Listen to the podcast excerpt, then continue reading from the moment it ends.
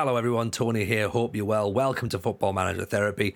Before we get started on today's episode, I do have to say that we do talk about some subjects and issues that some of our viewers and listeners may find a little bit distressing and upsetting.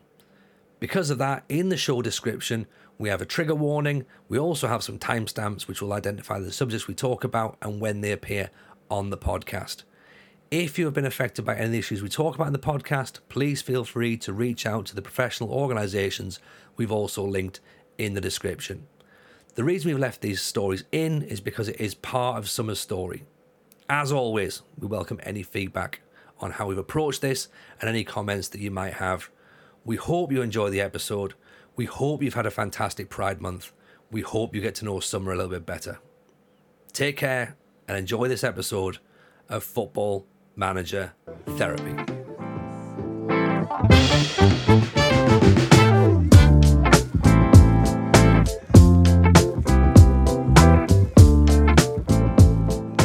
Hello, everyone. Welcome along to another episode of Football Manager Therapy. I am, of course, your host, Tony Jameson, and joining me, as always, on the hottest day of the year, it's the one and only Rich Owens. Rich, how are you, buddy? Oh, hello, mate. I am unpleasantly warm. is what I am. Just, just, just. I'm not not even hot. Just unpleasantly warm. I I hate the sun with a vengeance. Um, I am a passionate winter. That's what I am. So this this this whole thing can just get in the bin. I'm absolutely fuming with it.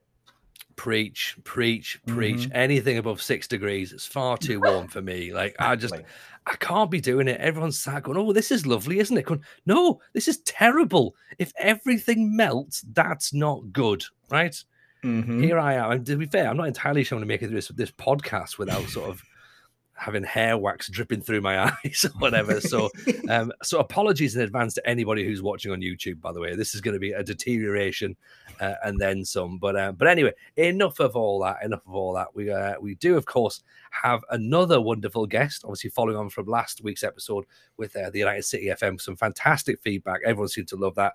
We have gone above and beyond with a brand new guest. Everybody, welcome, Stacey Summers. Hello, how's everybody? Thanks so much for inviting me on, guys. I'm absolutely delighted to be asked. Delighted to be here. Hey, it's an absolute pleasure to have you. We've been we've been there. We said before we started recording that we've been keeping our eye on you for a while. We obviously wanted to get you on the show, and um, and we just thought, you know what, now is the perfect time. Not because it's the hottest uh, day of the year. Obviously, that would have made sense as well. Yeah, exactly, exactly. But, you know, look, well, you know what? It's just got hotter again, right? So oh. we've turned ourselves up to eleven. Um, it's ridiculously but, hot. It's ridiculously hot in Ireland as well. It's like, but like I was saying, we don't get sun. We just get the heat we just get the haze and the heat. So it's, mm. it's not pleasant. yeah, how how's how how's the how's the weather? Just warm. Yeah. Just really like everything feels like you've you've just opened a car door. That's sort of just seems to be the, well, the level of heat, right? This way, I've got two French bulldogs. You would have seen them on my stream. They're both spent their day in the kitchen on the tiles doing starfish kind of because they were Which trying to cool down. Exactly where I would have spent my day if I'd had the option. Yep. just, lying face, in the kitchen on the tiles. Yep. Yep. Face down on a kitchen floor. No, no kitchen floor in particular. Just anybody who'll have me. Just yeah. starfished. Yeah. just they have to in, in, try and cool down. They're so hot. Uh, yeah, Rich has done that in a in a kitchen showroom as well, to be honest, which is and that's why embarrassing for some, but also yeah. uh, you know also an artistic installation for some people. Yeah, I can't go back to several IKEAs. Um, it's it's fine though. It's fine. I don't need to go back. I don't need to go back. It's okay. Mm-hmm.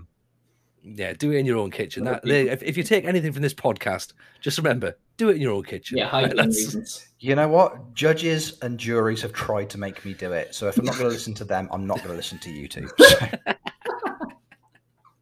I mean, that seems fair. That seems fair, to be honest. Um, you know, just as again, as a little uh, memorandum, uh, we are not legal professionals. Just in case anyone was interested, so whatever we say does not uh, does not tend to stick in a court of law. Um, but anyway, moving on. we tend to get a little bit sidetracked at the start, but yeah, like I say, Stacey, it's absolute pleasure to have yeah. you uh, on the podcast. We are, of course, going to mention that we are at the end of, of Pride Month. Yeah. Um, and and you know, of course, that we are uh, massive, massive uh, advocates of, of, representation throughout the community. And uh, of course, we wanted to get you in to talk uh, about your story uh, yeah. in particular, and um, and sort of find out how you found the community uh, with FM, what we can do better. Um, so I suppose all of this, we'll, what we'll do is we'll start talking first of all um, about your tra- transition, yeah, uh, and and sort of let you let you run basically, okay. and, and you can uh, yeah lead okay. the lead the story. Well, like coming back to the community, um, I, I I'll go back to my transition and I'll do it in order, but coming into the football manager community on Twitch was something I had to think about. Um. I'm a trans woman. I'm openly, proudly trans. Um, I don't go around shouting from the rooftops that I'm transgender, but I will openly talk about it or openly represent, and I've no problem doing that. I like doing that.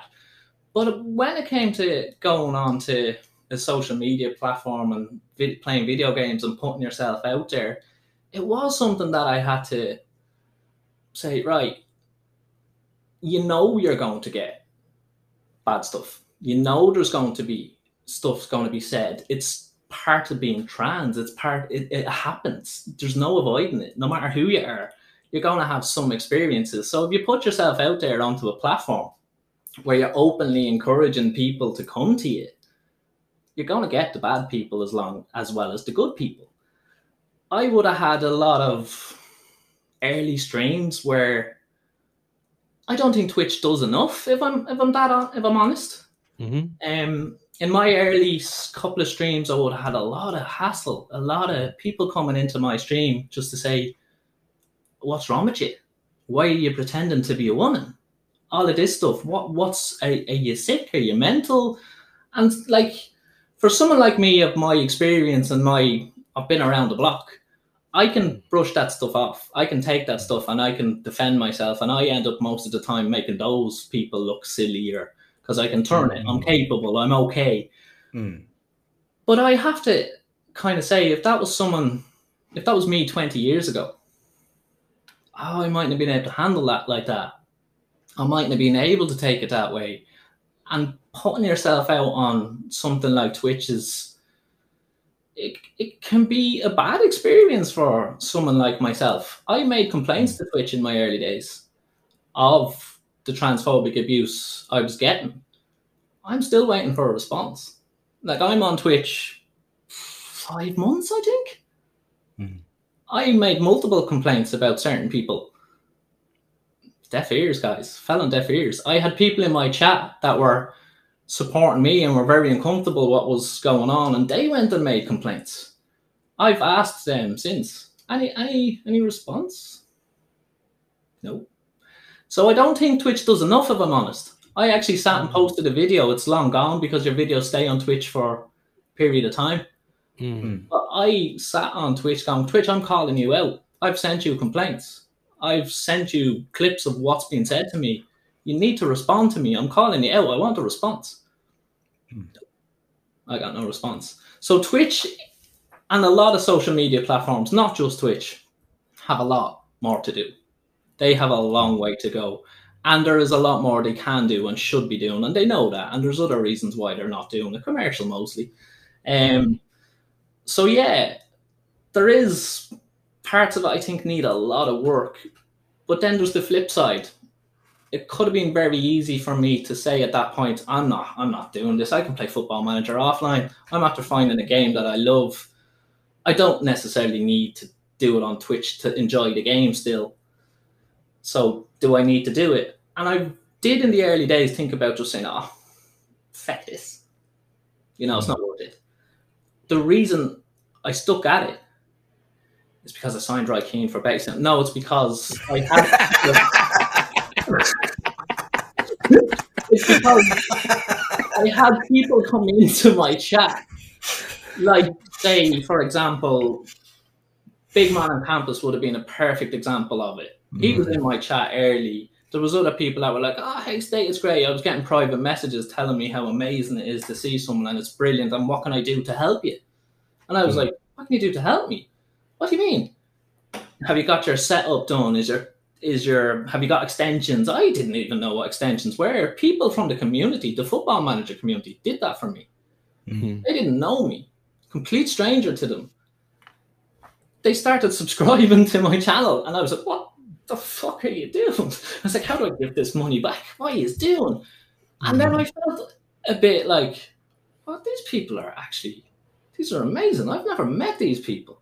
I almost felt obliged to come back to them. So mm. it wasn't the game, it wasn't Twitch.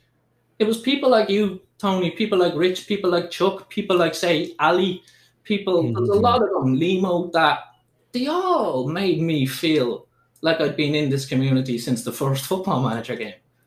It Mhm. wasn't you're a newcomer or you're this or you're that. It was oh come on in, I'm gonna tell I was overwhelmed by it. So the Mhm. community itself, I cannot speak highly enough of. And I'm still here because of the community. Twitch, I think, and other social media just in general has a long, long way to go. And why we're still sitting having conversations about people giving IDs, about people having to prove who they are before they can do any of this stuff, beggars belief to me. I, Mm. I that's astonishing that we're not at that stage. That should be you know, it's too easy for anyone now to sit behind the cam and say what they like. Words have serious repercussions a lot of the time. And like I said, not for me, I'm a bit older and wiser, thankfully, when I went onto Twitch, but like we all know that the cyber cyberbullying stories, how far they've gone. We've all heard. Mm. We all know it's fact and it's real. So why it's still so easy for people to do this is just I struggle to get my head around that if I'm honest. The racism you see on Instagram, people like coming into my chat and just totally abusing me and they don't know who I am. They've never met me. I've seen um Ali recently posting about he had people in his chat racially abusing them, total Mhm. strangers. And I'm like, why is this still allowed to be happen on a platform like Twitch? It's easy to stop it. These people won't say these things if they're going to be held accountable. Mm. And we can hold them accountable by putting systems in place. We need to do it. So I don't think it will ever stop or change until we are punishing people, holding people accountable for what they do and say on online, basically. Online is no different to real life. Treat people and talk to people the way you would to them in the street. That's the way I see it. It's no different. Just because there's a camera or there's thousands of miles between you doesn't mean your respect goes out the window or common sense goes out the window. And it's kind of like, wow, what is wrong with some of these people? It's, it's hmm. incredible. Completely agree. And like we we had Mr. Diz on the uh, the podcast a few weeks ago, and he was saying exactly the same thing. We're looking at, um, you know, people like about having verified email addresses for things like um, Twitter or, or Facebook or, or, Yeah. or Twitch. I mean, like without wanting to make light of anything, like you you you're like ourselves, like you're old enough to know that Blockbuster Video, you needed three forms of ID to rent a video. Like, yeah, you can log on, you can create an email address in seconds jump online and just spread hate, Yeah. like unfiltered. Yeah. And to to some people, uh, presumably they're thinking untraceable. Obviously, it's not untraceable. Of course, it's not. But Hmm. there should be mechanisms in place. And again, Dizzy had had mentioned about you know when we see stuff. And We're very open. When we see stuff, we call it out. We mentioned the stuff uh, with Ali last week, of course, at the start of the podcast as well. And we yeah, said, look, you know, yeah. we're not, we're not, we're not standing for this. This is Hmm. we can add our voice to that conversation, and of course, we're going to do so as well. But I think Des had said something along the lines of it's not it's not just about banning people in the chat, but it's then the people who are in the chat as well, the viewers reporting these individuals to Twitch as well. But So as you're, uncomfortable as you're other saying people. there, that that Twitch are then sitting and not doing anything about it, that goes back on them. You've got a social responsibility Yeah. to make sure your users feel safe and do not feel vulnerable or victimized. Exactly. They, they have Yeah. a hmm. they have an onus to protect the people. There could be young. There could I don't know. There could be a, a young sixteen year old person that's trans streaming on Twitch that would get the abuse I got, and they could go off and really take that to heart, and they could hmm. really start thinking. And before you know it, something terrible has happened. The- Mm. Trying to act then, like what does it take? You know, we've been in this situation before. We've seen this before. They need to, I just think all of these companies need to step up here. They really, really do. Because, like, hate speech is, when people see it on the internet, it's a kind of a case of monkey see, monkey do. Other people do it. Other people think it's all right. Freedom of speech does not okay you to say whatever you like. No. You freedom of speech to express yourself, but if you express yourself in a certain way, you need to own that. Then there's consequence. You can say it. Hmm. You gotta back it up then, or you gotta like say, yeah, you know. There's a lot of things like that that I'm just like, people have the wrong idea of that, and that's not what freedom of speech is. No, exactly. I think I think you've you've hit the key word there. Um, it's it's consequence. I think there's there's a big misinterpretation. mi- say misinterpretation of freedom of speech because free, free, freedom of speech doesn't automatically mean freedom of consequence. You know? Yeah, if, exactly. if you have horrific opinions and you choose to share those with people in what, whatever platform it may be, be it in person, be it online via social media, be it in somebody's Twitch chat, if you genuinely feel that way, then those are your thoughts and those are your opinions. And we don't, I, I personally don't agree with them. Most people Yeah. watching this list this won't agree with them, but that's what you choose to think. That that that's you. You do you. It's horrible, but whatever it may be. However, you can't then say those things and then expect there to be no repercussion from the things Yeah. that you've said. Exactly. Just because just because that is what you think, and going to be honest with you, pal, ninety nine times out of hundred, you are going to be incredibly wrong or at the absolute bare minimum misinformed. Like you, you can't Yeah. then get angry when people disagree with those hateful Yeah. hateful opinions that you have. That's just because you want to say it doesn't mean that everybody around you has to agree with the Yeah. things that you're saying. And And it's you know, you most of the time, Rich, you, you you know yourself. If you actually challenge these people on some of the things that they're spouting or they're saying this, that, and you. if you challenge these people on it, a lot of them, it's just recycled. Hmm. They can't even back it up. They, they, they don't even know. Like half of the people that I would have challenged on it saying, right, well, tell me why I shouldn't exist. tell me why, why? Hmm. And I'd get stupid arguments like, oh, well, the best one that you'd get against trans was always the XY chromosome. And people would stick behind there's only an X and there's only a Y chromosome. And it's like, but that's not true. But like science proved 20 years ago that there's a hell of a lot more than an XY chromosome. There's loads of different variations. It's not true. We've gone past that. So science has proved that that's not true. So tell me why. Uh, well, the XY chromosome. This was, oh, here, there's no point in talking to you. You're just being ignorant. You're refusing what's true, or hmm. you're refusing to learn or to educate yourself. You're just hmm. being ignorant. And you find that with a lot of that's the mentality of a lot of these people. Hmm. because I think that's the thing, isn't it? Like you can, you can, you can come to the table ignorant, Hmm. but you need to be willing to then learn Yes. and and and and own it. And go right, okay, look, okay, got it. I'm wrong. My mistake. Sorry about that. Like, tell me more. I have a lot Inform me. respect for people. Rather than rather than going, no, no, no, that's my view and I'm leaving. Like, no, no, no, no. Mm. Come, if you're gonna come to the table and be wrong, at least then be open to to being said. Look, right, sorry, my mistake. I, inform me, please. It's That's so childish to, to do it the other way. Hmm. Well, that's my point of view, and I'm not listening to any other thing. I'm not going to listen to the million scientific reasons to why I'm wrong. I've given you my view and end of. That's like when you're five years old on this playground and you go, I'm saying something, then you stick your hands in your ears go, no, no, no, no, no, no, no. yeah. exactly. Exactly. It's it's it's it's Limmy looking in a camera saying, "Don't back down, double down. Don't back down, double down." That's it. That's exactly what it is. I think if I think just conversations about anything like you know gender, sexuality, whatever it may be, there are so many people with so many different opinions out there. But I think it's it's it's just ignorant of you at any point of in any way, shape, or form to have your opinions and just think, well, these Yeah. are right. Yeah, I, I, I, I am correct, and everybody else around me is wrong. If if you're going to have those opinions, you're going to find yourself in a situation, especially if you're choosing to share them with strangers online. You're going to put yourself in a situation where that's going to spark discussion, that's going to spark Absolutely, debate, and Mm.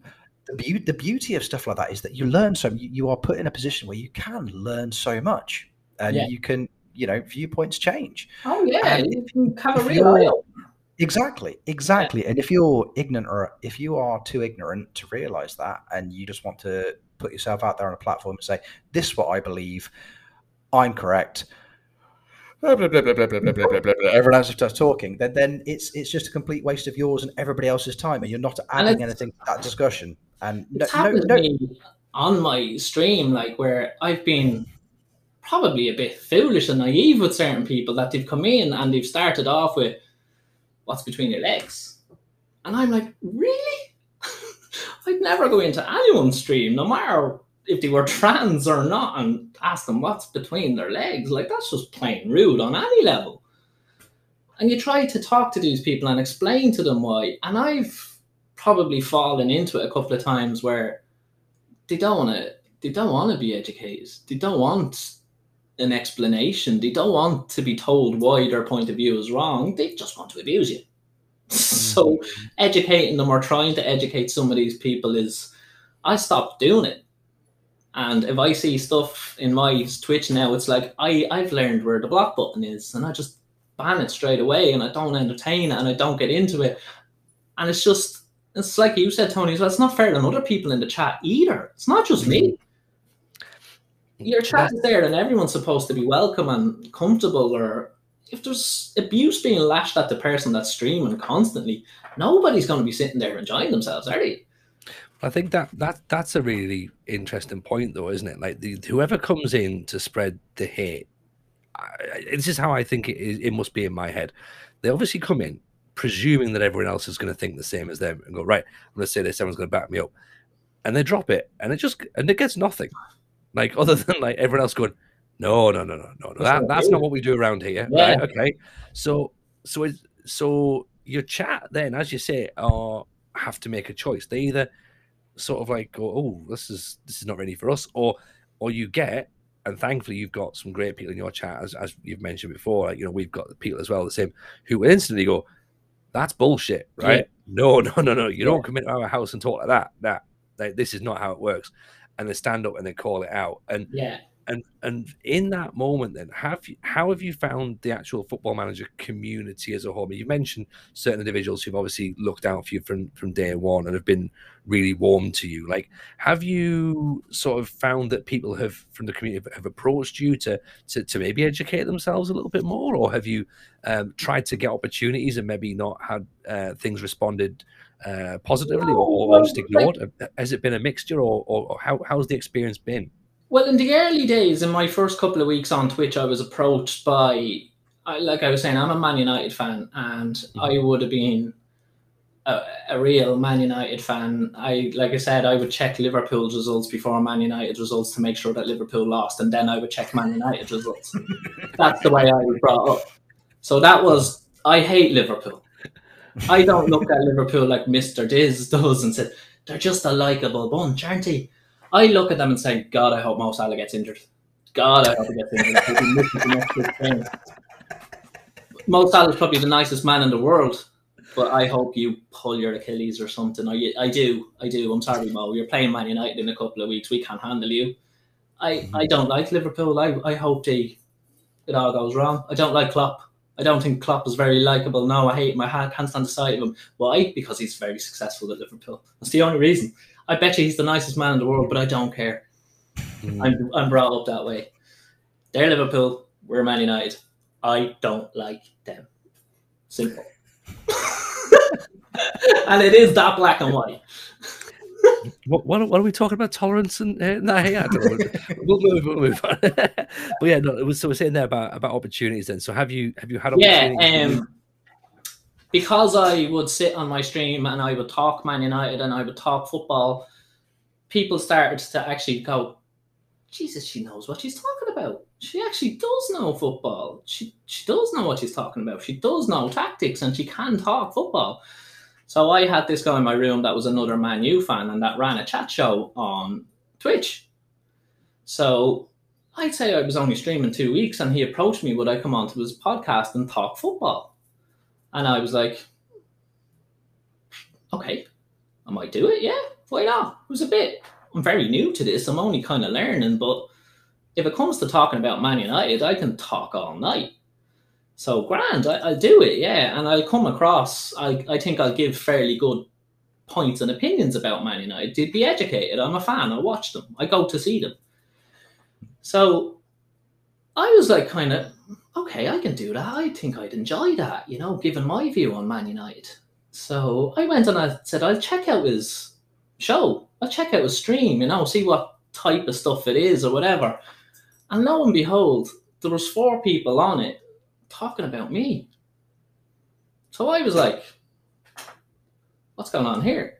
They were talking about the trans girl coming on to the show next week. And she actually does know football, believe it or not. And then one of the reactions was trans. What do you mean? Oh my god! And he put his hands over his eyes, and I'm sitting there watching this, like, and they didn't know I was watching. So I was like, "Oh, they're talking about me." So I'm, go- I'm gonna let this play out. I'm gonna watch a bit of this. So it developed and it went further until there was things like God, I hope she doesn't get it out. I wonder what she has between her legs. So she still all and that's the way the conversation on a football podcast on Twitch went about me. The person that they'd asked to go on the show. So I was just gobsmacked, looking at going, wow, this is the mentality of people. This is what you're dealing with. I didn't get upset about it. I just went straight and I blocked the guy. I didn't explain that and I didn't say I'm not going on your show or whatever. I just blocked everything. But of course, he went and set up new accounts and stuff to contact me and ask me what's going on. And all I ever responded to was, I watched your show on whatever such a day. And it went quiet then.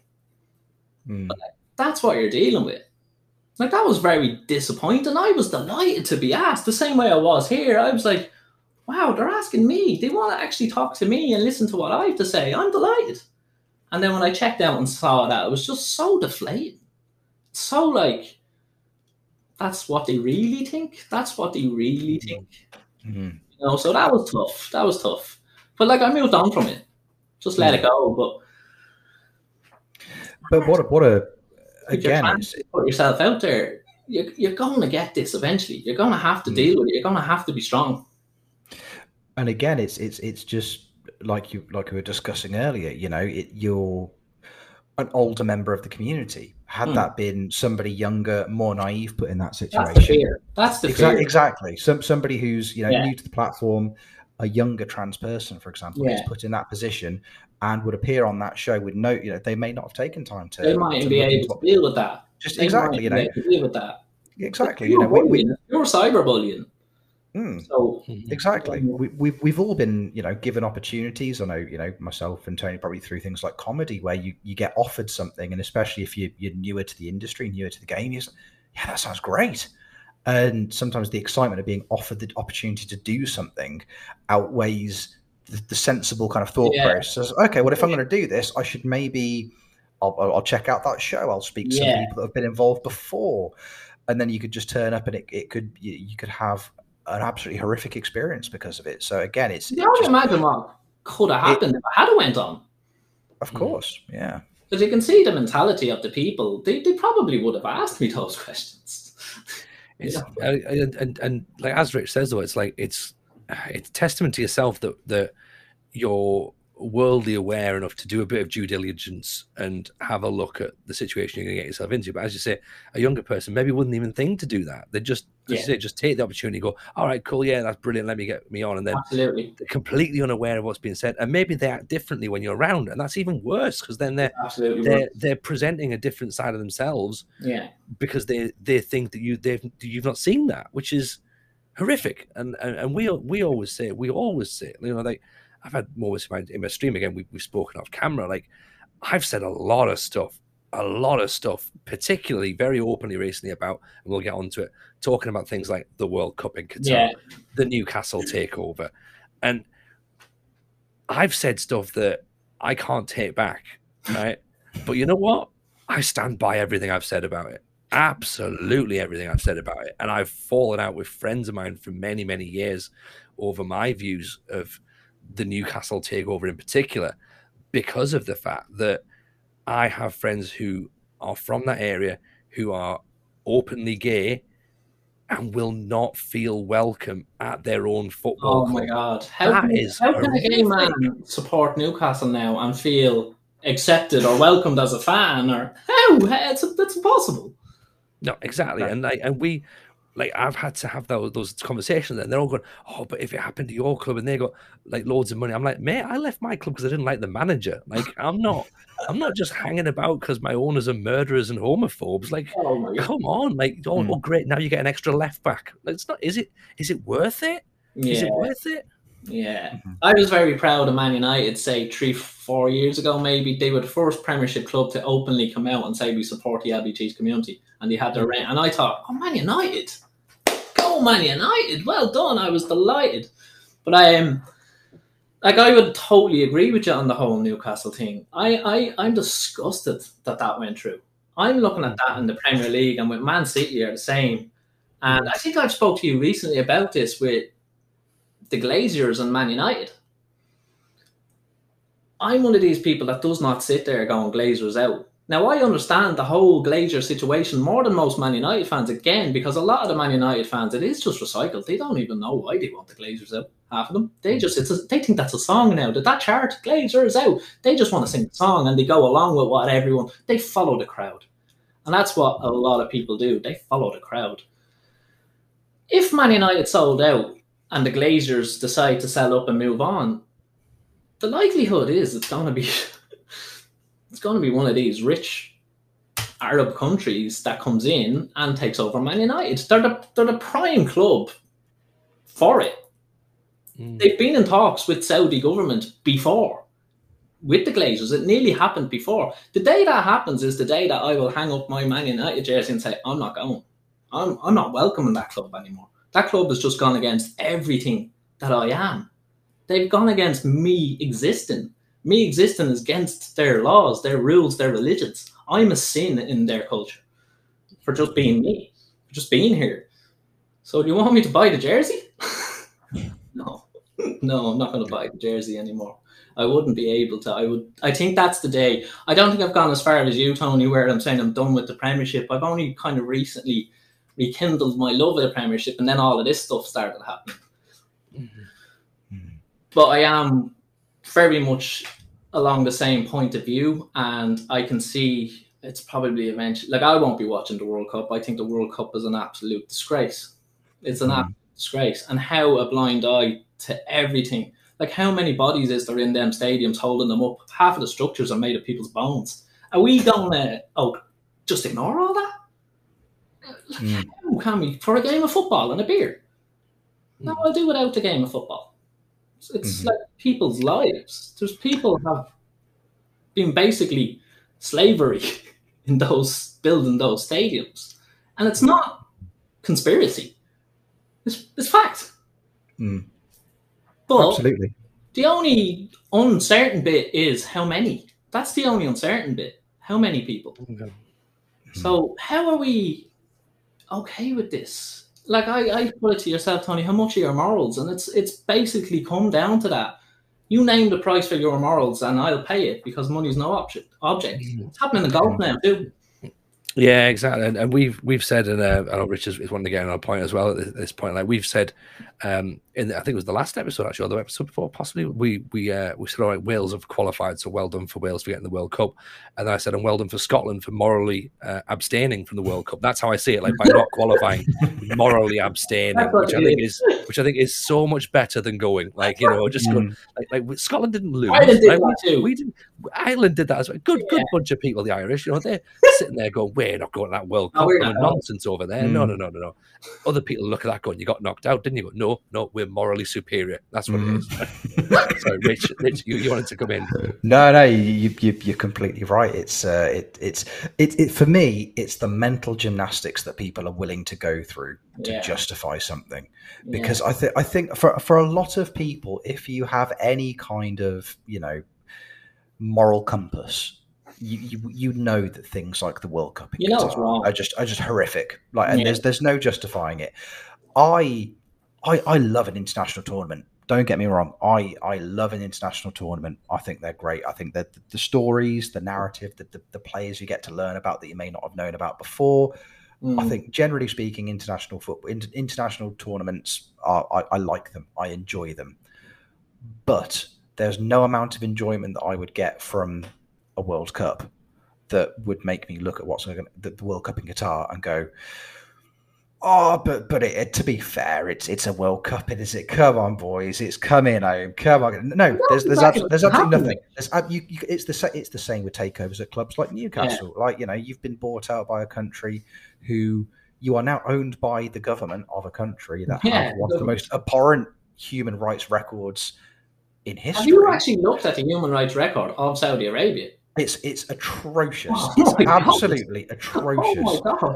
But you could like people sit there and go, yeah, but we have been linked with a Brazilian left winger. Yeah, and that's like okay. Then. And so you know, like uh, on the one hand, on the one hand, horrific human rights record. On the other hand, we might sign Diego yeah. Carlos. I don't like you, you, that. that's that's the that's the thought process, and I to me, I can't get I, I can't make that jump mentally. You know I, I, can't bypass the horrible to get to yeah. any semblance of good from it.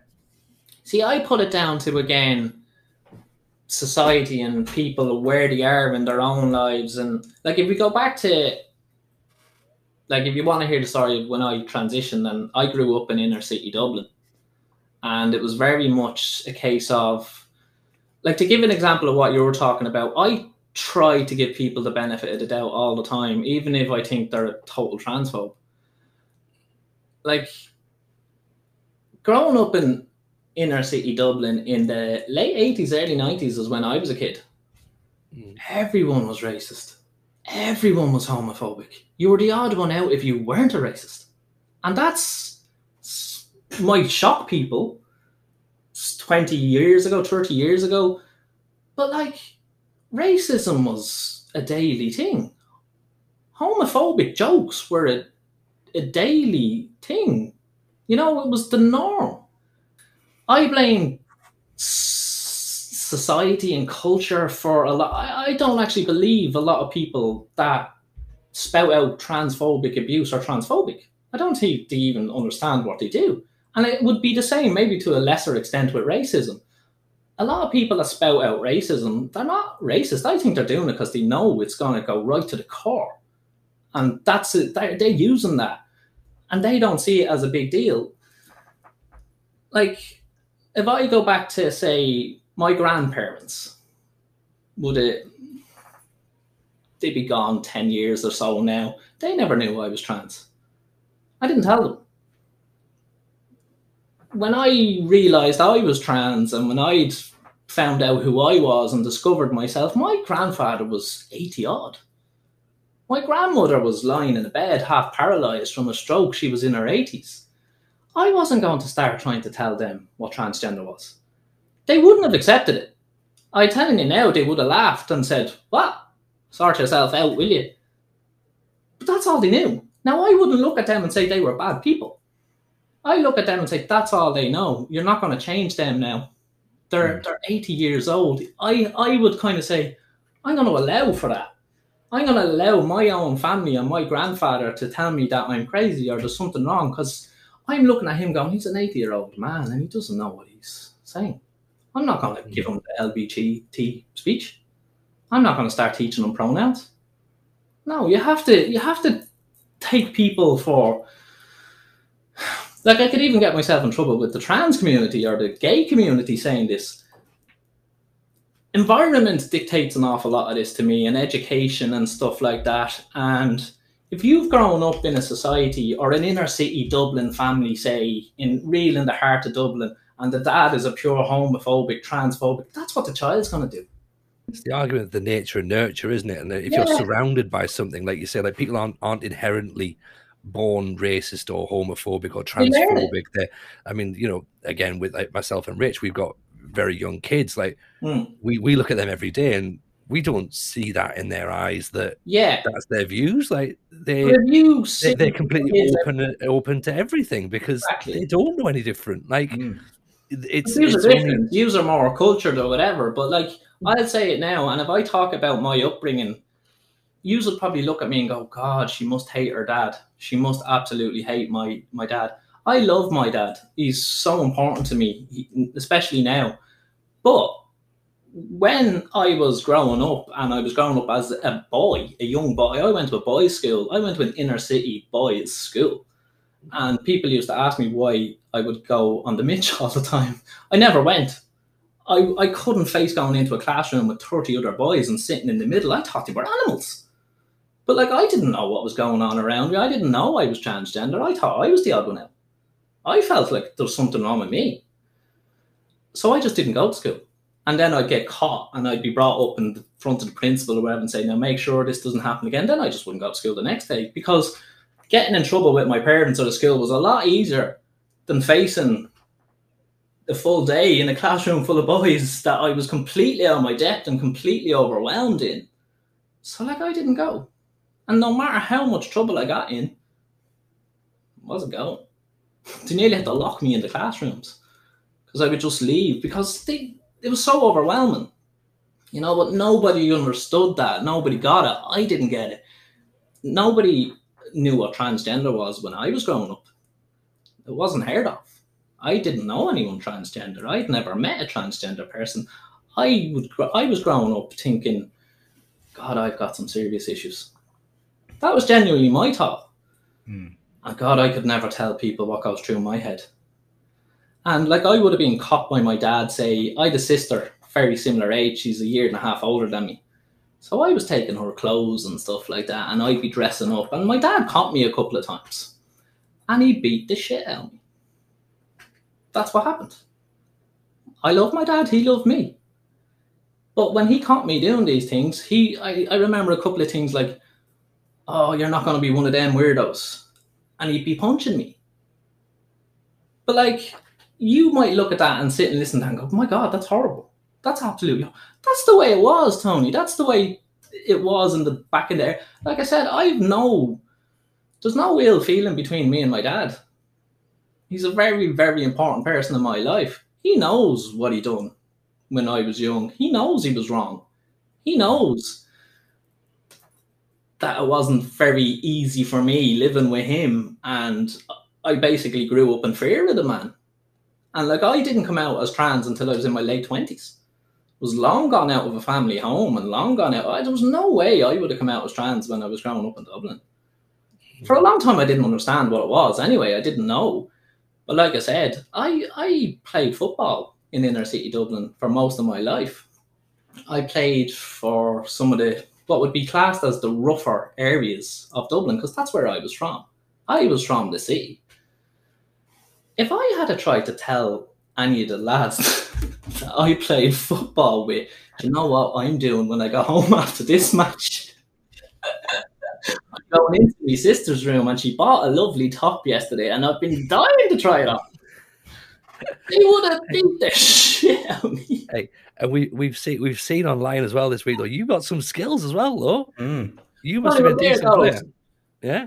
And there's a there's a story to football. I was mm. never someone that was massively into football. I liked it. I thought it was okay. But it turned out when I played as a kid, I wasn't bad. And I was such a different kid. I was that kid that you all see on telly now when they're going home from school, they'd have to go around the long way, two miles out of the way, because they were avoiding the other boys. Because mm-hmm. they used to beat me up and take my lunch money and all. So I used to go miles out of my way to go home. Most of the time, I'd be kicking a football along the way, just entertaining myself. But I ended up building.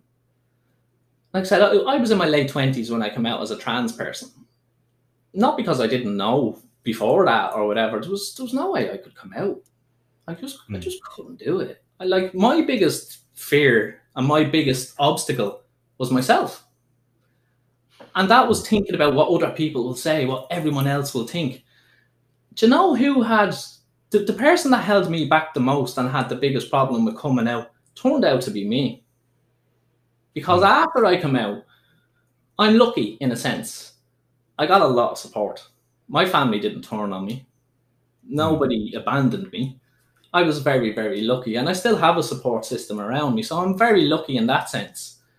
So the person that made the biggest deal about me coming out as trans, and by God, I made a big deal about it, was me. It was me. I couldn't do it. And when I did do it eventually, and there wasn't a big reaction, it was a bit like, that was very underwhelming. Anyway, can we can we can we do this again, please? Yeah, can we, we can we yeah can we can we start again? I'm, I want I wanted gasps. Nobody was generally that surprised. A lot of people, I think I got reactions like, oh, we thought you were gay. I was like, "I- I'm a bit disappointed with this, to be honest. It happens though, isn't it? My my uh my cousin as well. She had a sort of similar situation. She was with uh, with my grandparents and sort of like, so I'm I'm, I'm lesbian, and my my grand just went. Only until you get married, though, aren't you? And I was like, "No, it's not how it works, Gran." But that's what I'm saying about the older generation. That's the mentality, Tony. There's no Yeah. point in going down that road. exactly. But but again, like she was like, "Oh yeah," like she had she had her coming out, and we just went, "Yeah, cool. Like this is awesome." And she's like, "You all knew, like." Yeah, yeah, and it's mint. It's That's so cool. Like like, we were delighted. I've been beating myself up for years about this. Like, but like going back to the football thing, it was a bit different when you were like in an all boys school when you're ten years old or whatever. What I basically did was I was obsessed with football, and when I say obsessed, I slept with a football. I went to bed with a football, and I got up in the morning and I'd solo that football. The little skills that you see like that, like I can do all of those tricks. I can catch the ball on the back of my head. I can roll it on my nose. I can do everything because I was attached to a football for a long time. And the reason I was is because I built a persona. I built what I would I called it my shield. Mm. I was very, very good at football, and it turned out that I could beat nearly everyone else at football. So I latched onto that, and I was like, "This is my, this is my route. This is my salvation. I'm not going to be the bullied kid anymore. I'm going to beat them all at sport." And I became the captain of the school football teams. I became the best footballer in the school. I had trials to be professional.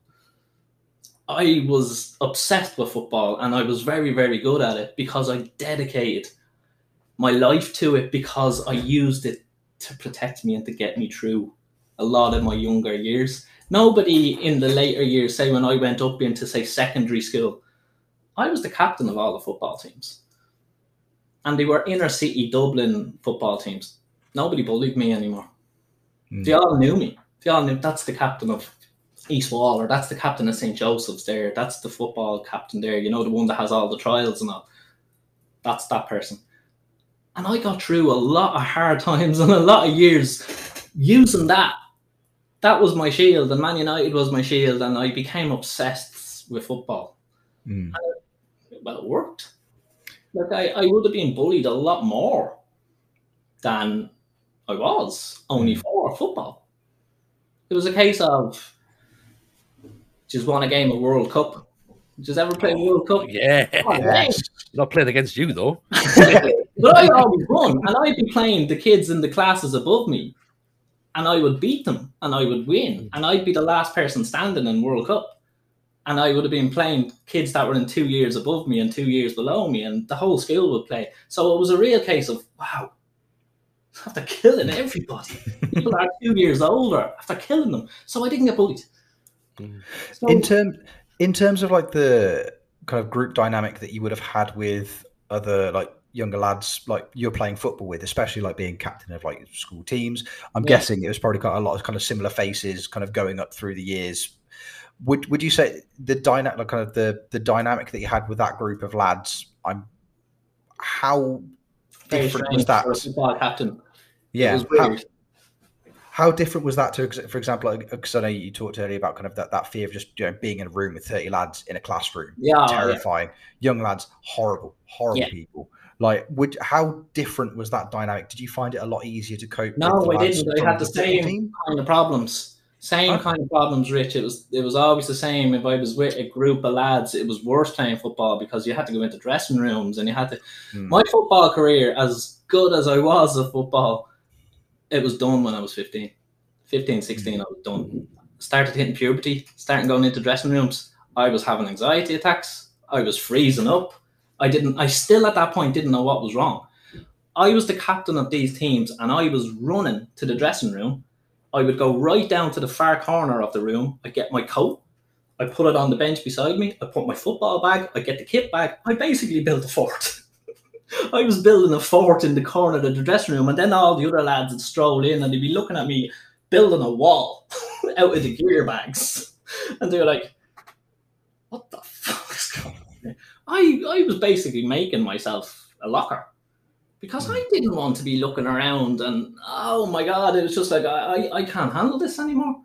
And like that's when I stopped playing football. It just bang, stopped. Supposed to be going. I was supposed to go to Crewe Alexandra. Wow. Didn't go. Stopped. Now, it wouldn't have worked out anyway. It's not as if I was going to go down the road of being. It would have come out and I would have had issues or whatever.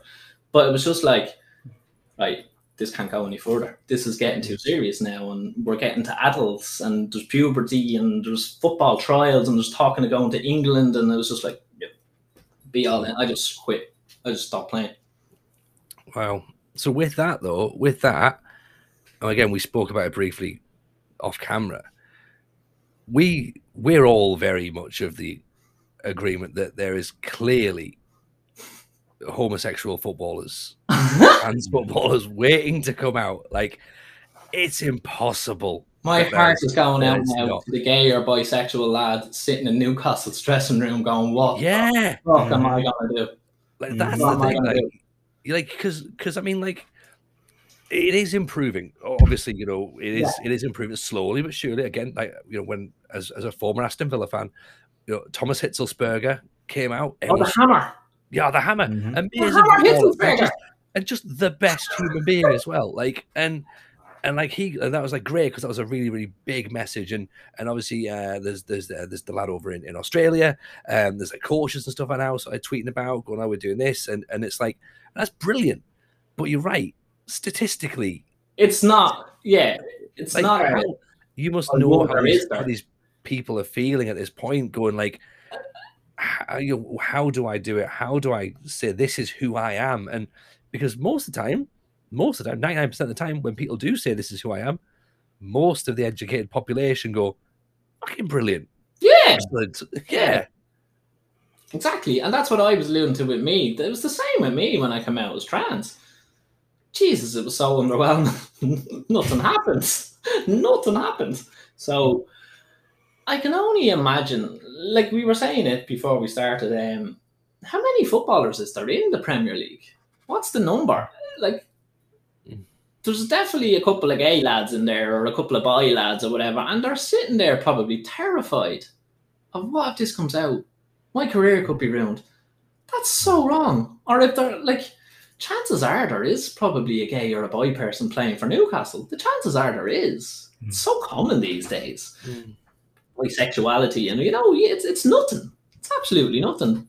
But someone now sitting and being, being employed by the Saudi Arabian government, it's just I don't know how that's supposed to work.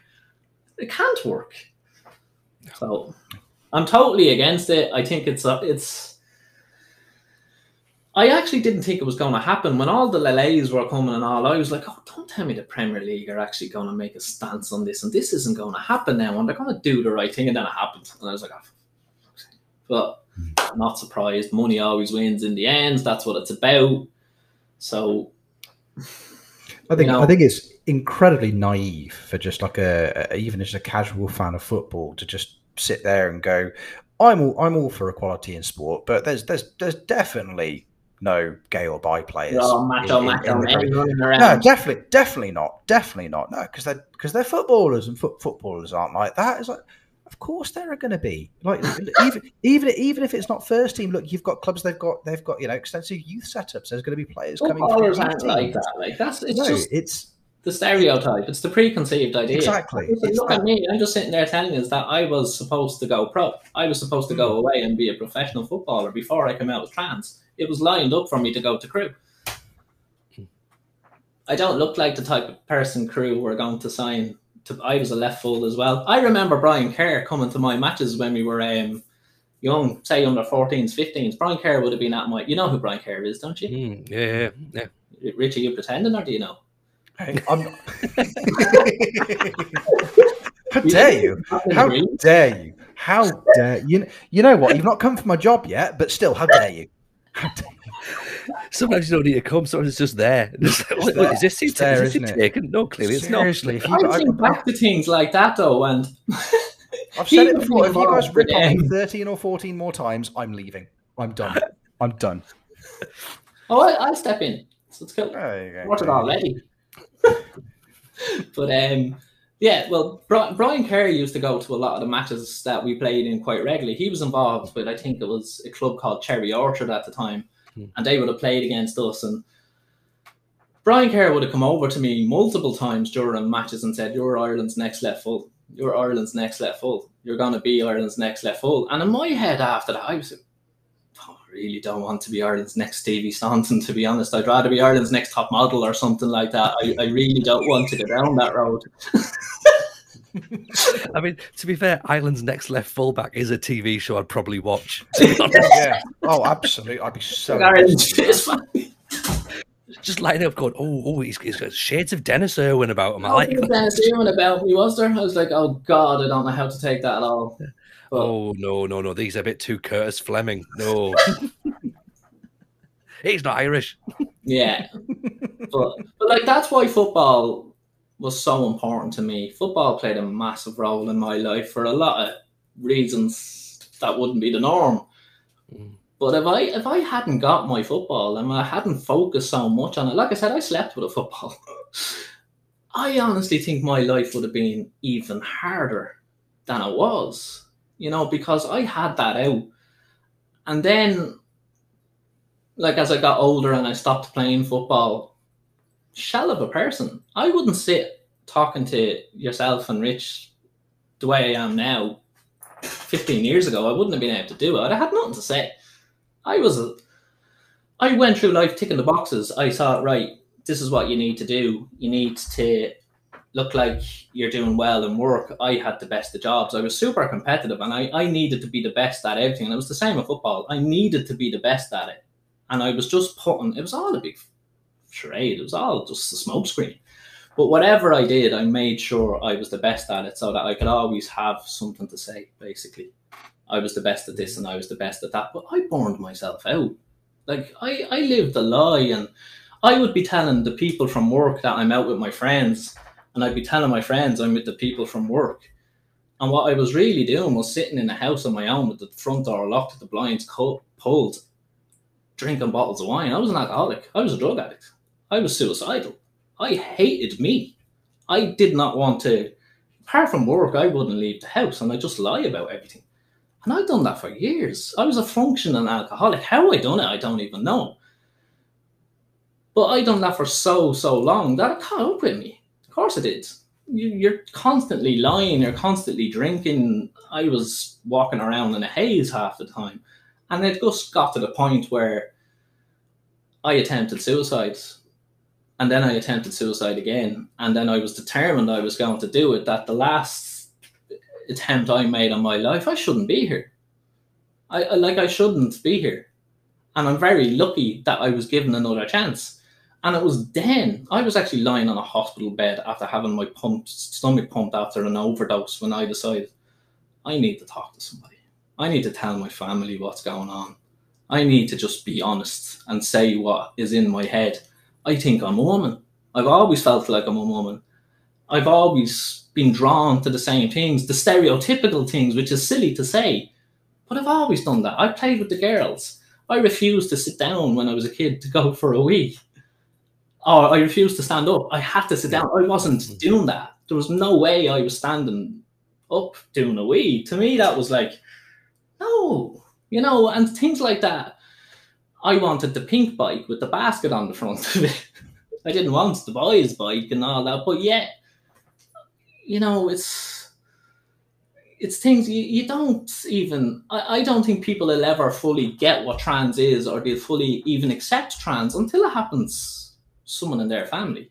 Until it happens, what we're saying about the likes of the Newcastle thing and the Premiership thing and even the World Cup. I won't be watching the World Cup, but do I expect my next door neighbour not to watch the World Cup because I'm trans and I live next? No, no. Would I have a problem with my next door neighbour watching the World Cup? No. They, my next door neighbour, the only person in the world that they've ever met that's trans is me. It's never been in their life. I don't know how many other trans people you have even spoke to. Probably none. or not many. You know, so it doesn't affect them. So they're kind of like, I don't get the whole big deal about watching the World Cup. You know, it's just a game of football. And that's the way they see it. So I don't think you can really like trans or whatever wouldn't have been on my family's radar until I come out. Like my, my dad will hundred percent watch the World Cup. And if I say to him, you know, Saudi Arabia, this he'd be like, ah, shut the f-. Mm. You know, we they're an old school Dublin family. It's the way it was. We we ripped the piss out of each other about everything. You wouldn't want to be sensitive.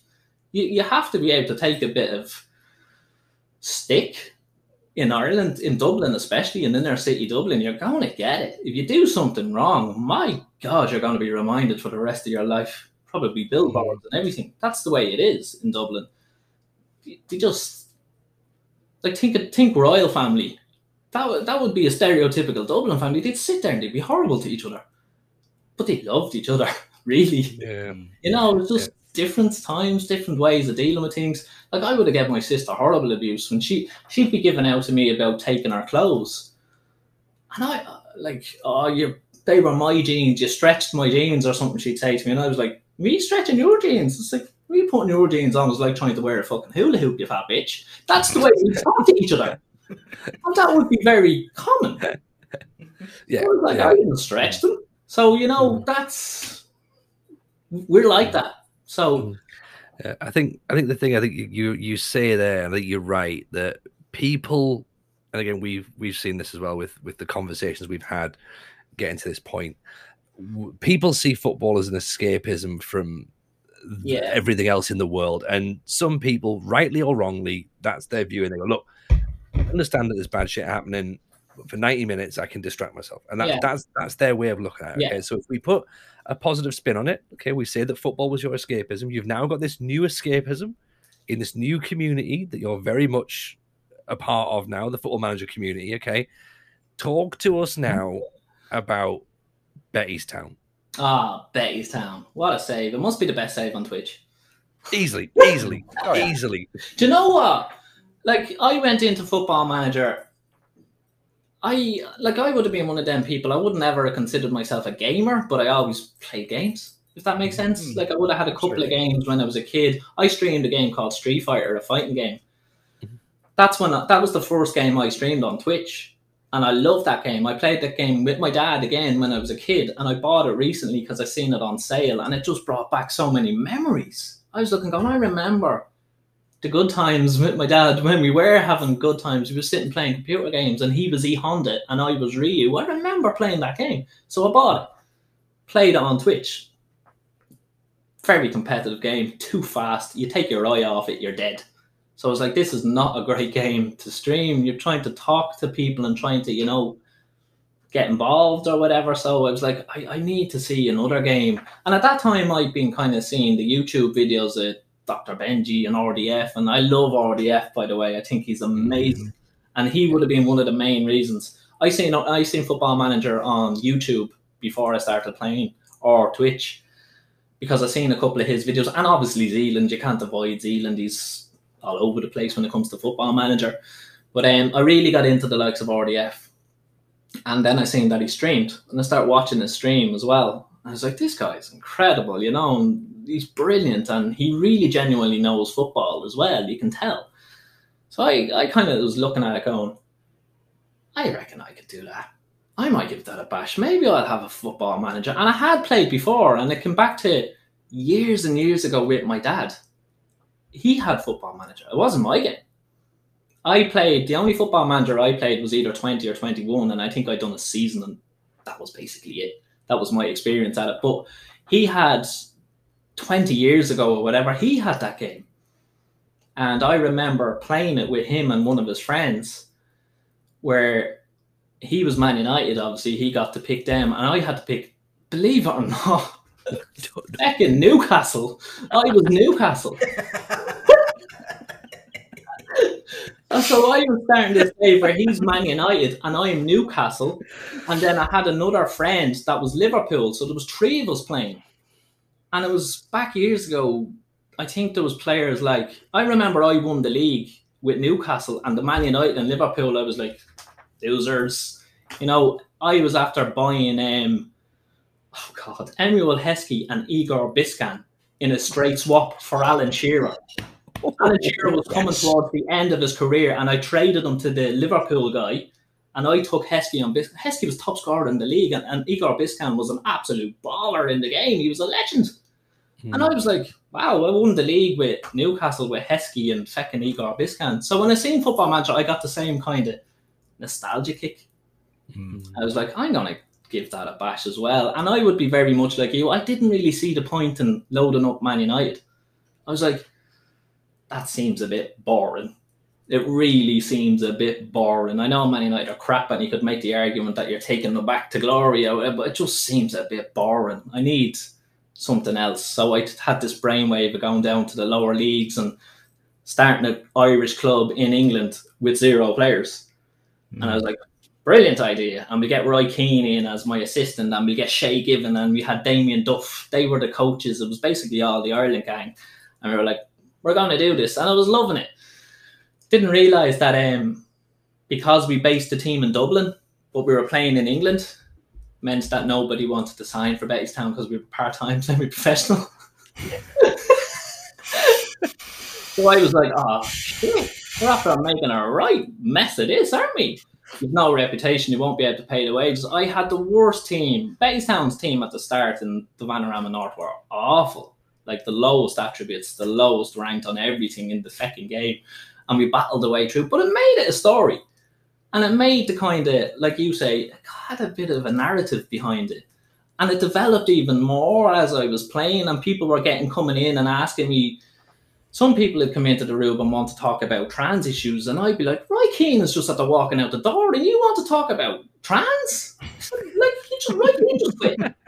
Not having the time for this. I really don't. I've got bigger problems today. Yeah, like, like, let, let me get the club sorted out and come back in a few days and we'll have a chat. But it kind of developed into a story, and then there was the players. Like you probably seen me posting about Prendo. I go on about this guy mm-hmm. called Prendo mm-hmm. all the time because he was a Dublin school kid, and we got him to sign for Bettystown, and he turned into an absolute beast in the game. Like he was a centre midfielder that's only twenty years old with two hundred appearances and over hundred goals and assists. So he's got like a goal. He's got a goal assist in every second game since he's 15 years old. And he's gone up the leagues, league, the North, the National League, and he's got better and better and better. He's up in the championship now and he's he's continuing it on. I have him back on loan. I had to sell him. I had to sell him to Mm. Watford because he wouldn't sign the new deal, wanted the bigger club. You know the way they go on in football manager, think they're bigger than the club, whatever. But he did that. But I'm already looking at the narrative of it. I snuck in a buyback clause. So I'm looking at the narrative of Mm. Bettystown, we get to the Premier League like we said we would. We get to the European Cup. We buy back Prendo. Prendo captains us to the European Cup. And Keno, you're coming back in here. You're coming back in here. So that's my plan. I'm planning on buying that player back when I get That's- to the League. That's perfect. We did something similar with um with Ricky J Jones at Peterborough last I have year. So so we ended up so obviously there's the Peterborough shirt behind me, right? We ended up at Peterborough and we had Ricky Jade for like two seasons, but then he then West Ham bought him for seven Yeah. million quid, and we Right. and we couldn't stop him at the ball. We're like, Mm. he's going. Plus, it'll rise like ten million with with some appearances and stuff. he got sent out on loan to a Dutch club. He made seven appearances. That was it. The following season, I was like, we need a striker. Do you reckon we can get Ricky Jade back on loan? Get him back. So we got him back on loan for three seasons running. He then his contract expired at West Ham, and we got him back on a free. Yeah, so we essentially got seven million quid for for Ricky Jade, and, And got back. really lost him. yeah, got him back then. So yeah, it's brilliant. Well, that's the plan with Prendo as well. Like I'm determined now that Bettystown can win a European Cup with Prendo as the captain, even though he doesn't play for us anymore. Well, we have him on loan. I managed to sell him for three million. He was in the last six months of his contract to get him loaned back. So we're doing our first season in the championship, and we still have Prendo. Hopefully, he'll go to Watford. Then he'll probably do a year or two or whatever. If I can establish establish myself in the Premier League, it's going to be the first person I buy. It's going to be Prendo. He's coming Mhm. back. And the, the thing about what I love about the save is Prendo came from Vanarama North. He's going to be in the Premier League. I've, I think, I've at least two other players still in the Town squad. That play that came from the Vanarama North, and they're going straight to the Premier. They're going to go to the Premier League and play. And I'm like, that's pretty good. I think I've accomplished something there. We took these and we put them through our academy and we made them players, and now they're Premier League players. Well, not yet, but they will be when we get there. but that's the narrative, that's the story, and I think it just makes it more interesting. It makes it more interesting, and then I think when you're doing it on stream and you've got people coming in that are genuinely saying, oh wow, the last time I was in your stream, you were in League Two. You're in the Championship. That actually makes feel good. So yeah, we've gone up, we've gone up. It's like it's a real promotion you're talking about. I've never heard people say that about my stream. To They they go, "Are you still in League Two? Like it's been six no, months." Well, what yeah, I yeah, normally yeah, say to myself when I go issues, into, I I go into your stream, Tony, and go, another different club. Was watching yesterday, and he was in Brazil somewhere. What's he doing in hmm? Japan? yeah.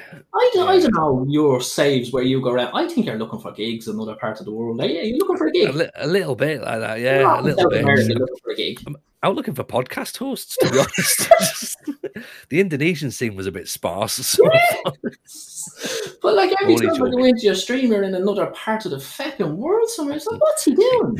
Uh, we're, we're, we're, we're back in Vanarama North now. We're all right. Oh. We're all right at Brackley, I think. You know, Rich is oh, Rich, Rich is settled. Rich is a bit of a, a safe hopper, but I think he's settled now. So yeah, it's um, yeah, narrative wins in the end.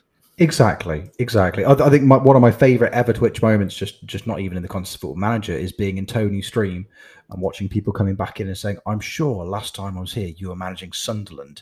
Is is this Azerbaijan? what's, what's, going on here?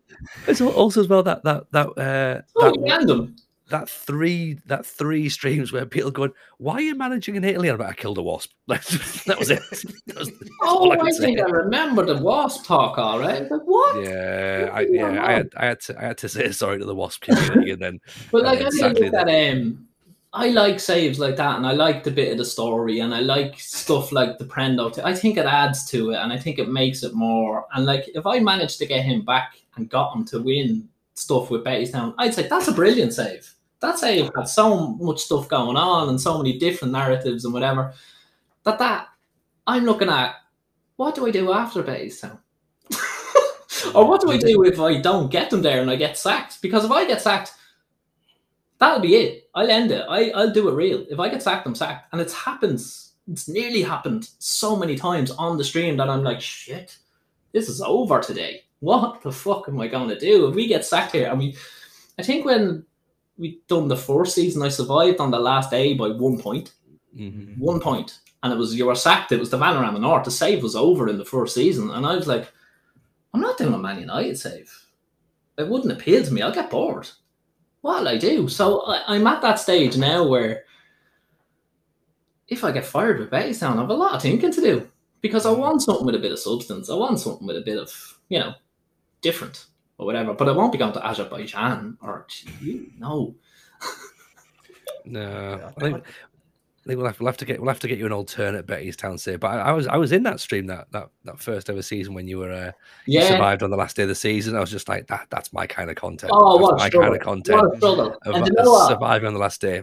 I think we're in for that in the championship maybe because we didn't really improve. There's no fucking money coming up the leagues. You've no money, and I know everyone says loans. I again wanted to do it my way. I've had Prendo is my second loan in the whole save. I didn't do loans. I was like, no, I'm not going to loan my way up this. We're going to do this. We're going to bring players from Dublin, from the streets of Dublin, into our academy, and we're going to develop them, and they're going to bring us up the league. Thinking, what a brilliant idea, and what a super coach I am, and then going, this is fucking tough. This is a lot harder than I thought it was going to be. to be honest, at least you sound like you've got a slightly better deal. Someone else was in our was in one of our streams a while back, and he was he created a team from about where Rich is from, sort of in the Midlands, right. and he created a new team. And he wanted to put them in in the conference, but he said like York had a big stadium. He says, "Oh, I'll, I'll use York as my home ground." Kept the club in the Midlands, and they bankrupted themselves because of the travel costs getting back up and forward every single week. really?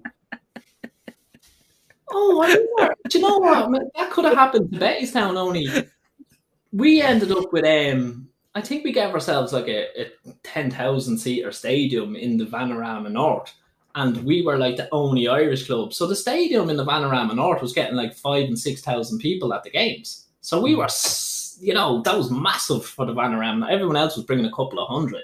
So I had that advantage. Financially, the money was okay.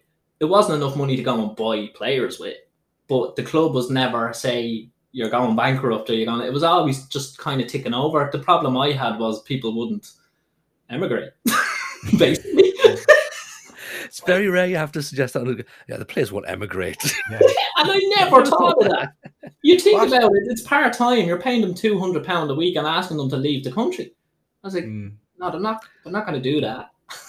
I would, but I've got, but I've got a couple of shifts at the ASDA, so I can't. I can't. If you can get me, if you can get me one in Dublin, get me a transfer. I'm, I'm there. But It's like, oh, fucking, that was a slight oversight. Yeah, so that's kind of funny. Mm. Oh, you were lucky to. I mean, imagine, imagine having to have that conversation with your board. Is like, we're really sorry. The club, the club's bankrupt. It's like, what is it? Is it poor investments in the transfer market? What's what's gone on? How have we lost this? No, it's just just bus fare. We just can't. sorry, we're just yeah. You, easy. Could've got a EasyJet day and saver. Ryanair, sorry. yeah. Yeah, you should got a leap card or something. but again, like even with Bettystown and being part of the community has it's been brilliant. And I'm not just saying that sitting chatting to yourselves. It's easy for me to say that, but say even Discord. I'd never heard of Discord. I'd never used Discord. I wouldn't be it. I wasn't like I said. I was someone that always had a computer game. Like I would have had Grand Theft Auto and played it for a couple of hours and then never played it again. I was that type of computer game player. Mm. So Discord and that wouldn't have been on my radar. So going into and this is one of the things that I think I've loved the most about the community is you go into a draft tournament and you're thrown into a room and you have the crack and you have the banter and you have the chats and then you're coming out of that room after playing someone and you go into a lobby that has everyone in the tournament in it. I'm in my element in that.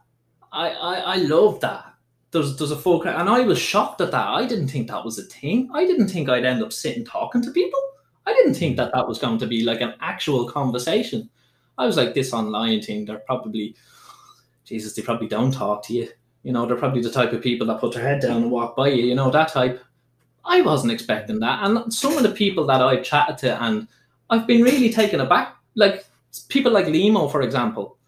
I seen Limo on Twitch, and I immediately, oh God, you probably listen to this now because I've never, I've had a couple of conversations with the guy. That's it. But that would be a guy that sort of stood. You know, when you meet someone and you kind of leave an impression. Mm. Do you ever get that with someone? Limo Yeah, did Li- that to me. Yeah, Limo Limo's great. Like obviously we've we've had him on the podcast before, obviously with uh, regards to evolving mindset and, and Yeah. obviously we you mentioned Discord, like we openly say, of course, our Discord's there is a wonderful addition to our community, particularly with uh, areas with regards to mental health, and that's Yeah. amazing for us. Like it's Yes. great for people who who who are struggling a little bit and need a bit of help, and we're so proud that people who don't know anybody Yeah. just pop straight and go, yeah, that sounds a bit shit. Like if you need to talk about it, come and talk. And it's like that's just incredible. Like I think it's when it's, it's, it's a guy like Limo though. It's even more because I seen Limo before I knew about the evolving mind thing, and I Mm. seen a lad, Scouser lad, his accent sitting on the stream having a beer, probably throwing an LF bomb out every now and again, sitting, and I didn't know he was involved in that, and I was looking at him going, look at this chap, he's mad, he's mad, and then his um. His music come on for was it a follower or a raid? I can't. I want to be a hippie, and I was like, "This guy yeah, head. He's mad. Mad as a brush, this fella. Got chatting to him and I loved him straight away. And then I found out about what he does. And when I found out afterwards, I was a bit like, wow. Wow. I was actually wowed by it going, he's such a regular guy. He's an every guy, everyday guy in the Discord having the crack, drinking beers with the lads. And that's what he does. And I was and the fact that he does it on Twitch as well, which is coming back to what we were talking about earlier on. Twitch needs people like Limo. I honestly think Twitch needs people like Limo. And for him to be such a normal guy and whatever, that would make people in the community that I've spoke to that are just normal, I, I'm sure a lot of them would find it easier to go and have a chat with a guy like Limo. I would. I, I'd have no 100%. problem chatting to Limo because he's so approachable and he's so normal and down to earth. And like I said, you'd see him having the crack. So I had so much respect for him then when I seen what he actually did as well. And I was like, Twitch needs more Limos. Twitch needs more Limos because if Twitch aren't going to stand up, there's people like him there that are doing it for them, you know? So 100%, what, what a guy. Meeting him, meeting people like him and other people that I've mentioned and talking to people has something that I wasn't expecting, something that I didn't think the community was about. I didn't really know there was a, a football manager community, to be honest. And then I came into it at a stage, I think, where I seen, I think the first showdown I ever watched was Holly Plays. Mhm. So she went on and won it. And then I was listening to and going, she was the first ever female contestant. And I was like, wow, it's 2022, lads. What, what, what the fuck have you been doing? And then I was like, maybe there's not a lot of women playing football manager. It is a bit of a, how would you describe it? It's a load of spreadsheets. It's Mhm. like, Yeah, Mm-hmm. admin. It's an admin Yeah. task, really, isn't oh, it? actually, do you know what? That reminds me of something. I remember, I, I was aware of yourself, Tony, before I was on Twitch. I'd heard of Tony Jameson. Don't let your head get bigger, bigger than it is. No, can't. It's an unfeasibly large head, anyway. To be honest. I kind of do have a larger head, but I was aware of you, and I'd um, I'd seen your football manager sketch. I'd, I'd seen it, football manager ruined my life, and I remembered there was a as far. Correct me if I'm wrong here. There, I think there is a bit in that where you go on about football manager being an admin game, and it's like you say something about. It would be like me buying a computer game now to do office work or to do all of that. Imagine yeah, People do that now, Tony. Oh, how times change. You have to be aware of what you're talking about. people people watch us do that now. How weird's that, Mhm. right? There's actually a game on the PlayStation called Office Simulator where you go into VR and you spend your day sitting in an office and you do Where's- office work. Where's my royalties? I'm Ten sacking years this ago. shit off now. I'm go How long ago and. was Football Manager play, play- How long ago was that? Uh, well, it's, it's gonna be it's ten years next year. So We're ahead of the um, game by 10 years, Tony. That game on PlayStation 5 on the VR was one of the best selling games, I think, was Office Simulator, where Right, you simulate admin.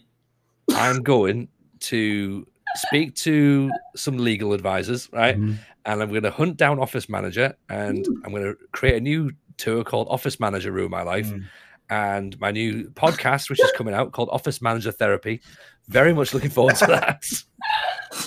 It's brilliant though. Like I, I remember that. Yeah, you should you should revisit it maybe. It's Mm. time. I think I will do. Yeah, well, yeah, well, we, we- we're talking about possibly revisiting the tour next year or, the year after. So, um, but yeah, yeah, we're we're looking at. That. I mean, I think you you've mentioned something, and I think we'll sort of start to to wind it all down a wee bit now. But you're saying there about going into the lobby and stuff and talking to Ah, amazing. other members of the community, and and I had a conversation over the weekend with uh, with a couple of guys, uh, Mozza uh, in particular was part of the conversation, and we were saying like that we don't feel as though as a Mozza and Ali like we're sort of in the in the, the mindset that right now the community feels in a really good place. Like we've had some ups and downs, particularly during the pandemic. The community sort of like has built some of the bigger guys, like I think Ben and, and has been saying as well. So like you know that that now the community is becoming a thing, and we are talking to each other more, like with things Yeah. like the PvP tournaments.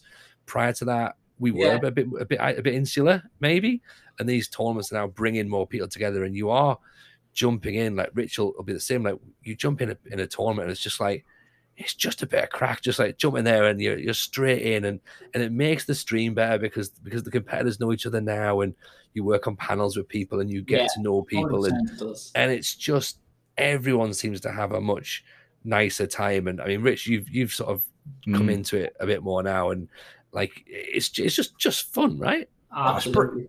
Oh, it's brilliant. It's, it's brilliant. It's, it's su- such a great group. Such a great group. And as I say, it's the communication between people. It's getting to know those people. Like there's, you know, just through the panel work that I've done for the playoffs, um, I've got to meet so many people who I previously, I'd, I'd you know, I'd, I'd seen their content, I'd watched their streams, but I hadn't had that much kind of face to face interaction with them. You know, taking Yeah. part in in drafts, like you know, people like uh, I think Owen's a perfect example of that. You know, my first interactions with Owen were Yeah. we we we've drafted in a tournament together. Um, and since then, you know, we've become Dimmy Pyatt fanboys, and we have a lovely time when we do panel work together. And it's just that's that just came from playing essentially spreadsheet simulator, or in Yeah. some cases HR, HR, depending on how angry players are, HR simulator. Like that just that just came from doing that online with somebody that I didn't know. Now, brilliant, isn't it? yeah, it's, it's it's such a wonderful thing. Like, and Um, that's been the biggest thing for me. I think, like I said, the stream in itself. With I've loved the Bettystown save and all. I've had fun with it, but because of the early days and some of the abuse I've gotten, it has been tough. Mm. And like I was saying, to I've had a lot of moments where I'll be like, "Well, I just knock this on the head now. This is not worth it. I'm not get. I can still play Football Manager."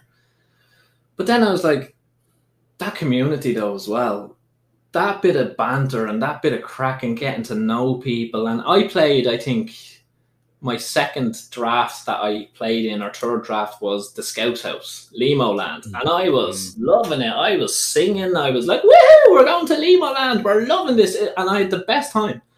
I even forgot I was playing the game. I just had the best time. Now, I'm a very, very competitive pay- person by nature. And it's probably a lot to do with my background, what I was saying about football. I purposely made myself better than everybody at football because I needed to do that. I've been like that with everything. I'm not as bad now because I don't need to be, but I still have that competitive side. I go into every one of them drafts and I'm like, I can win this. I'm going to win this. I'm not here to just make up the numbers. I'm going to have a lot of fun and I'll slag you and I'll have banter with you in Discord or whatever.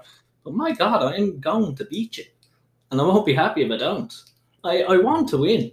And I, I think one of the reasons your Dr. Benji kind of um, podcast stuck out with me a lot is because he's so influential and behind the scenes and stuff like that. And I was kind of looking at all yous going, they are a bunch of middle aged 40 year old men. They're probably not ready for somebody like me, to be honest. but um, I was kind of worried that maybe I wouldn't be so accepted, or maybe I wouldn't be so welcomed in. Not a bit of it. Not a bit of it.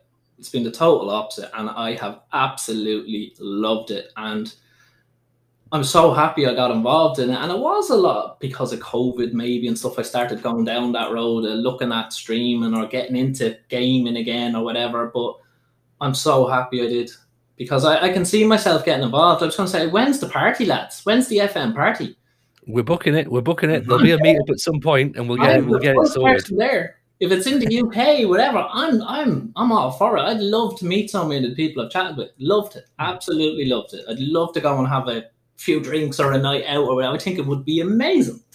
So I'd love it. I think I think we get that booked then. Yeah. That seems to be the uh, be the plan going forward. Um, but yeah, you know what? I think from from everyone that that's that's been in your company, Stacey, and like, and hopefully people who've been listening to the podcast, like, we we absolutely love that you're part of the community. Genuinely, like, you Oh, bring thanks so much. something so fresh and fun and vibrant to the community that, that nobody else does. And let's say I think we're all very very happy that everyone has has embraced you. And um, and obviously we, we need to we need to say thank you obviously for for coming on and absolutely Um, pleasure, lads. Like I said from the start, delighted to be asked. Really delighted to be asked. And it's Well, pleasure. It won't be the last time. I think we'll uh, is is what we'll say. I think we'll definitely be be seeing uh, seeing you again. Um, if people want to find you via Twitter or Discord or streaming, I'm really How do they do that? And Twitch. It's, Mhm. really what I am. I have my Twitch save. I don't even know what it is. What's my Twitch name? Twitch twitch.tv forward slash summer says. Summer says, yeah. That's what, shall I promote it for you? And then, You like, find me Rich, there. Rich- we'll we'll put the links in the description anyway, so you don't have to remember that stuff. It's it's it's totally fine. It's not my strong point, lads. Uh, Rich, do you want to plug yourself as well? Um, yeah, as always, you can find me twitch.tv forward slash Rich Owens FM. Um, you can find me on Twitter at Rich Owens FM. Um, you know, that there'll be mediocre retro database content. Also, fingers crossed, um, it's been a very special week for me. My computer works properly now for the first time in forever. There we go. It's it's so that means I'm now confident enough to uh, that there's going to be PvP content. I'm coming. I'm, I'm I'm I'm my hat is in the ring. Listen, you PvP community people. I'm coming for you. I'm Listen. forward to that. I'm call- I'm calling them out now. Look at me go. I can't. I can't. I'm, I'm on fire. Listen, RDF, sweet left foot, Ali, Mozza. I'm coming for you, and I'm going to get beaten by you in tournaments. But I'll be there. I'll be taking part. There you go. An exclusive. Ah. Rich's Rich's computer is going to do an entire stream. There It's you go. gonna- I- I- last night, last night I did three hours. Do you know how many times my stream crashed, Tony? Zero times. Oof. Zero times, which Oof. is a new personal best for me. Well like, Well like a professional, isn't it? I know. You Look at me go. every look at me go. every day we get better. There you go. Um, um, Oh, what you can of course Yeah. follow the podcast as well, which is at FMT Pod. Uh, we're also on YouTube, of course, now as well. YouTube.com forward slash football manager therapy. I'm over on Twitter at Tony Jameson and Twitch is Tony Jameson FM. And of course, you can follow us on Patreon for the price of one pound a month. You get the weekly access early. You also get an extra bonus episode. And if you do some other tiers, then you get things like uh, uh, sort of Discord benefits and discounts and entered into uh, PvP tournaments, potentially with Rich, and um, access to our save files as well. But you know what? This has been, and I knew it would be, I knew it would be, this has been an amazing conversation. Genuinely, like we've we've thoroughly enjoyed it. Oh, good. Summer, you will absolutely be invited back uh, again in the future. Hope everyone's enjoyed it. Do let us know if you have. Let us know in the comments below. And of course, do uh, follow us over on Twitter and fire us some comments as well. I guess we should probably let you all go and get on the rest of the day now because it's been a long one, but we hope you enjoyed it. Take care of yourselves, stay safe, and we'll see you all very soon on another episode of Football Manager Therapy.